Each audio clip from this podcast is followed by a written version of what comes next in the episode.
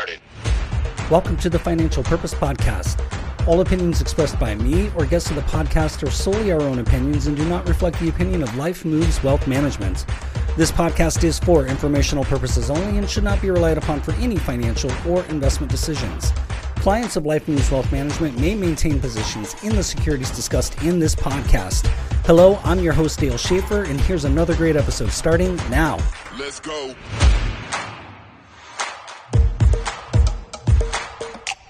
And welcome to the Financial Purpose Podcast. This is episode 25. And today we're going to be talking about how to stay broke. Now, I was thinking about this topic in particular for a lot of different reasons, and I thought I would do a Google search just to see if it was a topic that, you know, anybody else was was talking about or writing about. And turns out the term how to stay broke has 694 million Google search results. So it's clearly something that a lot of people are talking about and thinking about. And some of the statistics I'm going to share in this episode definitely validate the fact that it's a common concern for uh, for a lot of people. So um, basically, when we're talking about broke, th- that term, the definition is basically very simple: having run out of money. That's how the term broke is defined. However, I would like to offer a revised definition as a framework, which is basically uh, it would mean having limited access to financial resources. I like to think of broke based on just my own background and personal experiences and things like that in the past. Broke is really more of like a mindset or an education gap. Uh, it's having proximity to the way that people think about money that may not be as productive or as uh, much of a growth mindset. It can be the cause of behavioral, uh, especially behavior with money. Uh, issues with that. It can also be just generational beliefs, and it can just be the way that you're raised, what you hear about money, and how you hear people talk about money certainly form your money story and uh, how you interact with money. And a lot of times that can be either a fixed mindset, which tends more toward limited uh, economics, or it can be a growth mindset, which helps you understand that there's a lot of possibility and, and money is is infinite and it can be created and you can you can trade value for wealth rather than time for wealth. And so I, I think I think thinking of broke that way uh, versus not broke is really just access to resources. So let's work with that. Now, I was able to pull up a CNBC Your Money Financial Confidence survey that is uh, rather current. I will put the link to this in the show notes. And that survey found that about 58% of Americans live paycheck to paycheck. So think about that. That's more than half of Americans who live paycheck to paycheck. Uh, and, and paycheck to paycheck really as a function can be as much as I get paid on this day, and by the time the next one comes, I'm completely out of money. So I run through all of my resources. Um, maybe my expenses are too high. Maybe I'm not good at, at saving money. Maybe I spend everything I get, or I, I, I just am not simply earning enough, right? It can be any of those things. And uh, it's interesting because we think 58% seems like a large number, but what the survey found is that roughly 57% of people who are earning more than 100,000 per year, which is not broke as a number, 100,000 is a decent amount of money to work with even with our recent inflation. That's still a good amount of resources for a lot of people, but 57% of people earning above 100,000 are stressed about personal finances and of the survey respondents 53% of them don't even have an emergency fund. So I would call that extreme limited access to financial resources if there's no emergency fund. Now what's interesting is it was a common statistic prior to the pandemic that roughly 45, 46% of Americans, somewhere in there, um, could not handle an emergency or a unexpected expense of just $400. Think about what $400 coming right out of your cash flow would mean. Is that a scary number? Could you accommodate a $400 emergency? Or, uh, or are you the kind of person who has the resources and so $400 isn't fun, but it's not going to make or break your ability to pay uh, the mortgage or the rent and make sure that there's food on the table and the lights, you know, come on when you flick the switch. There's another survey by Bankrate, and they found that uh, same thing. Roughly 47% of U.S. adults earning 100,000 or more are living paycheck to paycheck. So they just kind of got uh, a little bit more granular in their number, and uh, and they also found that roughly, and here's a scary one, that once all of that, you know, the paycheck to paycheck is fine, but roughly 64% of Americans retire with less than $10,000 in savings. Period. That's IRA, 401k, bank cash, investments, less than $10,000 saved. And for most people in this country who own a home, that's the primary source of their net worth. So a lot of people pulling money out of the home is not an option because that would mean that you either have to sell it or you're going to have to tap the equity, which largely means that you're going to have, have another second mortgage to pay. And for a lot of people, the second mortgage is a very expensive proposition, especially if you only have $10,000 saved for retirement. You may not qualify for a reverse mortgage, which the next episode of the Financial Purpose podcast, we're going to talk about reverse mortgages in particular.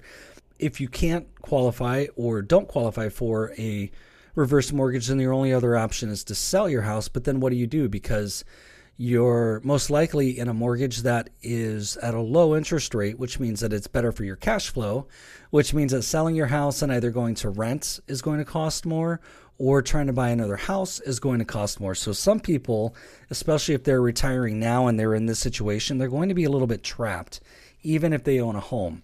So I want to talk about some of the ways that you can continue to just stay broke.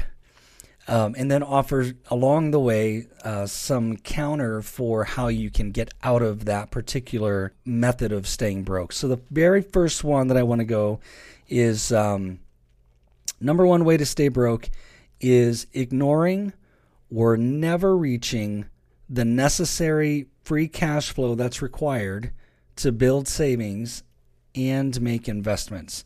And so if you want to stay broke, make sure that you're only earning enough to cover your expenses and nothing else. Or on the flip side, make sure that you spend all the way up to what you earn and nothing more. Now, by doing that, what happens is you're not managing how your money is spent, which means that it's it, it can manifest itself by things like never shopping for uh, insurance costs to make sure that you're paying only what you need to pay and not more. Now, that does not mean cutting your coverage because it's far more risky to cut your coverage and roll the dice than it is to have the appropriate amount of coverage that you need, but at the appropriate premium cost because some insurers, for no good reason, uh, or for their law of large numbers, or however they're uh, pulling their their premium cost, may just be more expensive.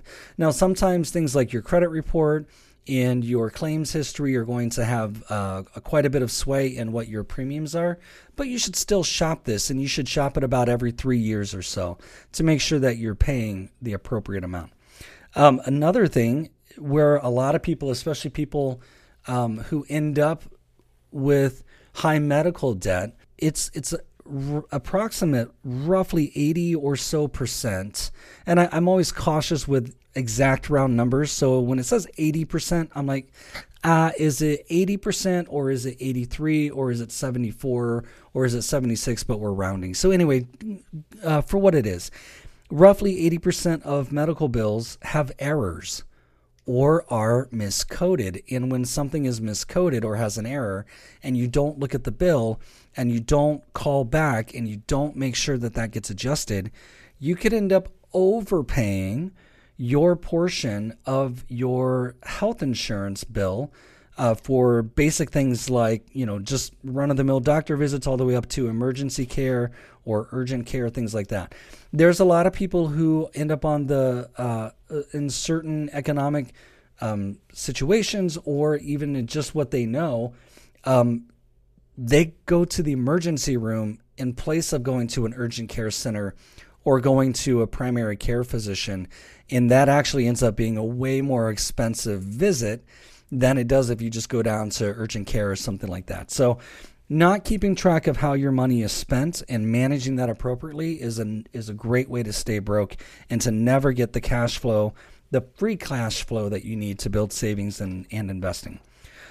There's also uh, part of that. Uh, another way to do that is is to try to look like money, and uh, and that's where you're going to uh, try to chase someone else's success, which I've talked about in prior episodes on this podcast, and uh, and that's very dangerous. That is financially damaging for a lot of people because the one thing that you don't know about the person whose success you're trying to chase is you don't know how they're financing or paying for that success. You don't know exactly what their financial situation is. Now, they may tell you but the more open that people are about their money situation, I've found that there's some inaccuracies in exactly what's going on. And you have to keep in mind that you're often trying to keep up with somebody who's often trying to keep up with somebody who's trying to keep up with somebody. So you're just in the string and it's going to be detrimental to your financial health. So things like the type of clothes and the labels. Roughly, if you go through your closet, we really only wear about maybe a quarter of the clothes that we own. Now, I heard this statistic last week and I was like, whatever, I wear everything. But I was in my closet this weekend and I'm going to tell you, I'm going to bet that is factually true because there are polo shirts and t shirts and things like that in there that I know I haven't worn in months. So, one of the ways that you can actually test this for yourself is to do the reverse coat hanger trick, which you've never heard of it, or if you've never heard of it, all you do is just go into your closet and turn everything the opposite direction on the hanger. So just flip the hanger around. And if you, uh, as you wear the clothing item, uh, just flip the hanger back to its original position, whichever way you like to hang your clothes. And that's how you'll know what you've worn and most importantly, what you haven't worn. And if you get a month or two down the road and there's items that you haven't worn, maybe consider if you need to still keep those in your closet or if they need to be donated. Um, because often, now, once you donate them, that's not necessarily a good excuse to then go out and buy more clothes to replace to then hang up and then not get worn because you're just going to keep cycling that that uh, through. So maybe try that, but but that look of money in clothing especially can be can be something that we chase and then really becomes an inefficient use of money because it just sits there and collects dust in your closet. Another way is uh, by the cars we drive, or the house that we need to live in, or the landscaping of our um, front yards and bushes and things like that.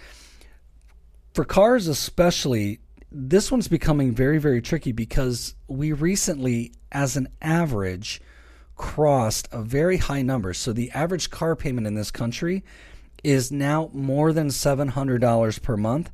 The average car loan length is now 72 months as a start. And we're actually now seeing um, lending companies extend car loans to 96 months. Now, that's almost 10 years, right? So that's nine years almost 10, more than eight, more than five, right? Remember when car payments, you, you bought a car and, and you, you paid it off in either four or maybe five years. And so now we're all the way up to nine years because the costs of the cars are getting so high that it's the only way anybody can afford to drive a car. And so if you need to to have a certain look or to drive a certain thing because of maybe your career path or because of what the other neighbors are driving, or because of the pressure from uh, your friends, which, by the way, they're probably not putting that pressure on you. You're putting that on yourself, again, keeping up with somebody else. And so the look of money is a great way uh, to never have the free cash flow that you need to build savings or invest. Another way is to continue to repeat money mistakes or to continue to live above your means. And sometimes that means that you're adding to credit card balances for things you don't need. Um, or you're doing that. And a lot of times with credit cards, and this is something that I've done in the past too, is I might charge things to credit card and go, I'm not worried about it. I'll pay it off next week or next month or within the next six months or something like that. And that is a very dangerous game to play because depending on what else is happening in your financial situation, that may be very difficult for you to catch up because remember, compound interest works two ways. One, for your benefit when you're investing, and the second against you in the form of debt. And credit card debt, especially, compounds very, very quickly away from you. Um, another way is that you continue to pay high interest, like on a credit card, or you pay unnecessary fees because you're just not checking on what you're paying, uh, or you are in a bank that charges fees for things that um, that you just don't need to be charged for. And, it, and it's usually ridiculous stuff like minimum balances or ATM visits or checks or you know if you don't have enough debits in a month or something like that so it's very very important that any service that you're receiving whether it's your bank or your landscaper or your pool company or a cleaner or a doctor or a mechanic right whatever it is make sure that you understand what you're paying and more importantly, what you're being charged for and why to be sure it's appropriate. Along these lines, number two, this is the second way uh, to stay broke. So the first way, again, was to never have the free cash flow. The second way is to never track your income and expenses. Um, and most importantly, never plan for how you're going to use income and how you're going to manage expenses. A lot of people uh, may not track this. I know I learned to track this by hand balancing a check register back in the day, a checkbook. Uh, somewhere around 2003 or so, I started using Quicken and uh, still, for better or for worse, use Quicken uh, for my own personal banking. But I track everything. I track all of our expenses by category, by month so that way I know if there's a hole in the bucket um, where where it can be plugged. If we're overspending in one area, it's a nice little rumble strip where we can check it. Um, if we are um, having you know income that's that's being received certain ways. Maybe there's a, a, better way to defer that. Maybe i need to add to savings things like that. I track all of that because i want to know. And i want to know because if I'm not tracking it, then I don't know what our free cash flow is. And when I don't know what our free cash flow is, the only thing that happens is I spend money until I see that there's no more money to spend, and um, and that may not necessarily be frivolous spending, but it may just be, oh, we need this, let's go now and get this, instead of, hey, we need this thing, let's plan this expense and make sure that it fits into the cash flow at this period of time, or let's choose which account this expense needs to come out of because we've been saving for this particular purpose. So now it's time to use that money. You have to plan this, you have to track it because if you don't, it's a great way to stay broke. Number three is to never understand your tax, your income tax to the federal and state level, uh, even to the local level. And most importantly, never ever adjust your payroll withholding because you happen to like uh, or the way that you have mental accounting done, you need to get a big tax refund every year. And that's a great way to stay broke. So, if you're the kind of person who uh, is attracted to a high tax refund, what you need to understand is that throughout the year, you are effectively giving the U.S. government a interest-free loan on money that they get to use throughout the year and then they'll decide when they're going to pay you back, which typically isn't going to be until tax time. And then you're at the mercy of the IRS to agree that they owe you a refund and then to send it to you. What's far better to do is if you get to a year, like, say, for example, just recently, if over the past two months you received a large tax refund. And by large, my definition of large is really anything more than about, let's say, a couple hundred dollars of a refund. Because what that means is that you really should adjust something in your tax profile or have somebody look at it to know if you need to adjust something in your tax profile. Because if you're over withholding, and that causes you to get a large refund, then you ought to adjust your withholding strategy so you're actually withholding less, which means more money goes into your paycheck every pay period rather than to the government where they set it aside in, an, in a no interest bearing account that they use again to generate whatever they're generating and spend whatever they're spending and then you get you get a portion of that back so if you want to stay broke, never get to understand your taxes, never do the research, never find somebody who can explain it to you, and most importantly, never adjust your withholding for taxes. Number four, never have a plan. Just wing it. Hope for a raise, hope for a windfall, hope for the lottery, hope for an inheritance, and uh, just see what happens. Do your best, you know? And uh, if the Lord wants you to have it, or if karma wants you to have it, it'll come. That's a great way to stay broke uh, because you need to know what to do so you know what to do. And part of that is knowing what you've already done and whether or not it's getting you the results that you want. Because if you're doing something that's not getting you the results you want, maybe consider doing something different.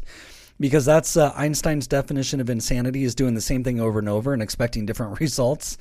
And so when you make a plan, you're going to be able to avoid things like hoping for a change and just kind of winging it and seeing what happens.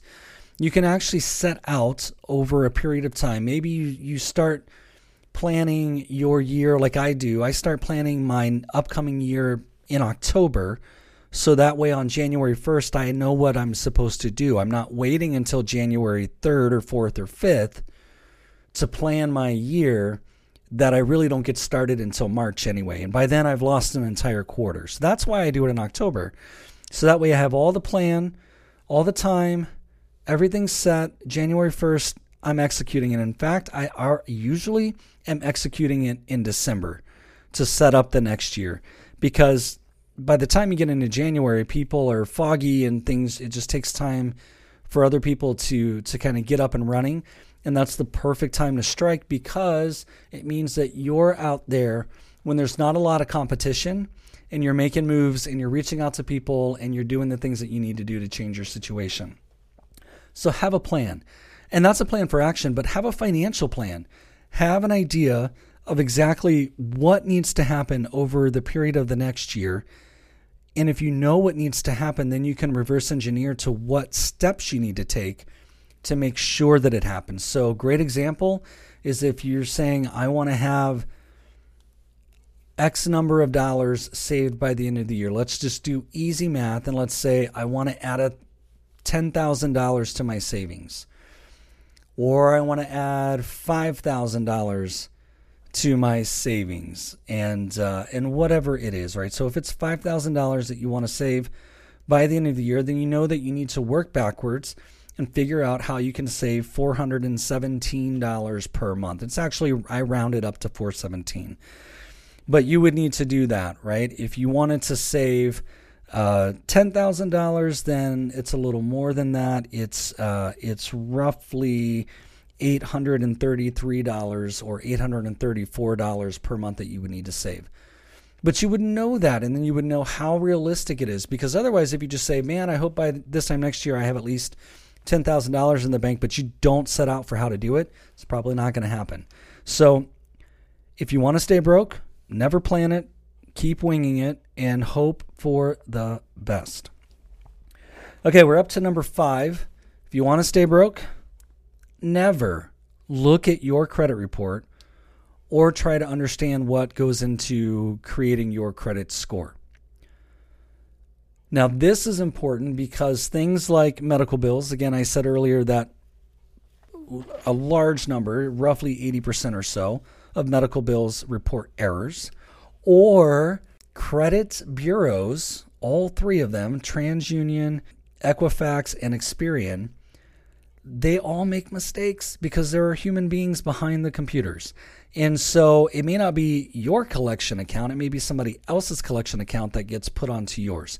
Or it could be that you were victim of a fraud and somebody stole your information and used it to purchase things on a credit card or to let something go to collections or maybe you received a tax lien that got paid off 100 years ago. Not really but anyway 10 years ago 5 years ago whatever. And it's still showing in your credit report is open. You need to look at your credit report at least at least once per year and you can actually access your credit report from all three bureaus for free directly from them once per year. Now, there's a lot of sites where you can do this where you pay for that access. You don't need to do that unless you want the ongoing credit monitoring. You can go to TransUnion once a year and get your a copy of your credit report for free. You can do the same thing at Experian and the same thing at Equifax. Now, you can use any of the other services like free credit reports or even uh, Credit Karma. Uh, a lot of banks now and your credit card companies are showing you your credit score from one of the the bureaus, but they're typically showing you, especially the the banks and the credit card companies, they're just showing you the score. They're not showing you what's behind the score. So you want to take a look at it. Another thing you can do is there's services like Credit Karma. Uh, this is a service that I've used. Uh, I've just have had it forever, and I use it for credit monitoring. So if something hits my credit report, I get a notification. And then every month it's going to show me my credit score and I can see what's driving my credit score, what weights any of the loans that I have or credit cards or things like that are putting onto my credit score and I can monitor it. And this is very, very important because you may not necessarily care about your credit report or your credit score, but it impacts more than you think. It's definitely impacting your auto insurance. It has an impact on homeowners insurance it's going to have an impact on your ability to get a mortgage or to refinance or to rent a new apartment or a house or whatever you're doing. It actually even impacts your job prospects because employers who do background checks can look at your credit report. And that's very important, especially if you're going to be in a position where you need to be trusted uh, at a storefront with money um, or you know client care or invoicing or something like that. Uh, in my profession, it's absolutely huge. Um, large part of the background check, especially when I went through and completed the uh, the coursework for the CFP designation. Uh, that was all part of it, background check, and even when I worked for bigger firms, that's a part of it as well. Credit score, background check, all of that. It's all very, very important. And frankly, if you're a client of Life Moves Wealth and you're listening to this, you definitely want to know that your advisor doesn't have a bad credit history and uh, you know can pay his bills on time and things like that because if somebody's bad with their money you better believe they're going to be bad with yours um, those habits don't change just because you're you know there's no chinese firewall your mindset will impact your mindset uh, with your money or with other people's money so anyway if you want to stay broke, never ever take a look at your credit score. Never ever investigate what's driving it. And never ever ever get your free credit reports at least once per year. Okay, and I'm going to come up to number six, which is the last one. If you want to stay broke, absolutely never learn about money. And that statement, never learning about money, uh, that's actually a large part of what drove me into my career as a financial advisor. Uh, I didn't grow up around money. I didn't grow up around people who had money. I didn't know very much about money. Uh, my very first professional job when I was 21 was in mortgage lending, so I had to learn about money very quickly because I talked about money all the time and I had to learn how interest rates worked and how amortization schedules worked and all of that. And fortunately, I got to learn that at a, at a young enough age. Now, I would say, arguably, I was behind um, because really good people uh, who are good with money have somebody earlier in their life who helps them do things like learn how to save, learn how to allocate their resources, learn how to find ways to to earn money or to exchange value for money, and then to make sure that the money that's received is being put to good use. And so for me, I got a late start. You know, I was in my late teens, uh, early 20s, and then uh, went through some stuff personally that led me down a financial path that I didn't want to go down. Um, and it was just simply, uh, you know, th- through trying to trying to learn how to uh, save and spend myself, going through a divorce, and um, you know, uh, being in a position where I wasn't earning as much as I needed to to continue saving and things like that. So I learned a lot of the financial behaviors and habits and information because I was going through my own journey. And the more that I learned, the more that it made sense to me that there's an awful lot of people who never have access to good financial advice and they never have access to financial resources. Now, we are in probably the most democratized, uh, as far as information is concerned, stage that we've ever been in in any point in history.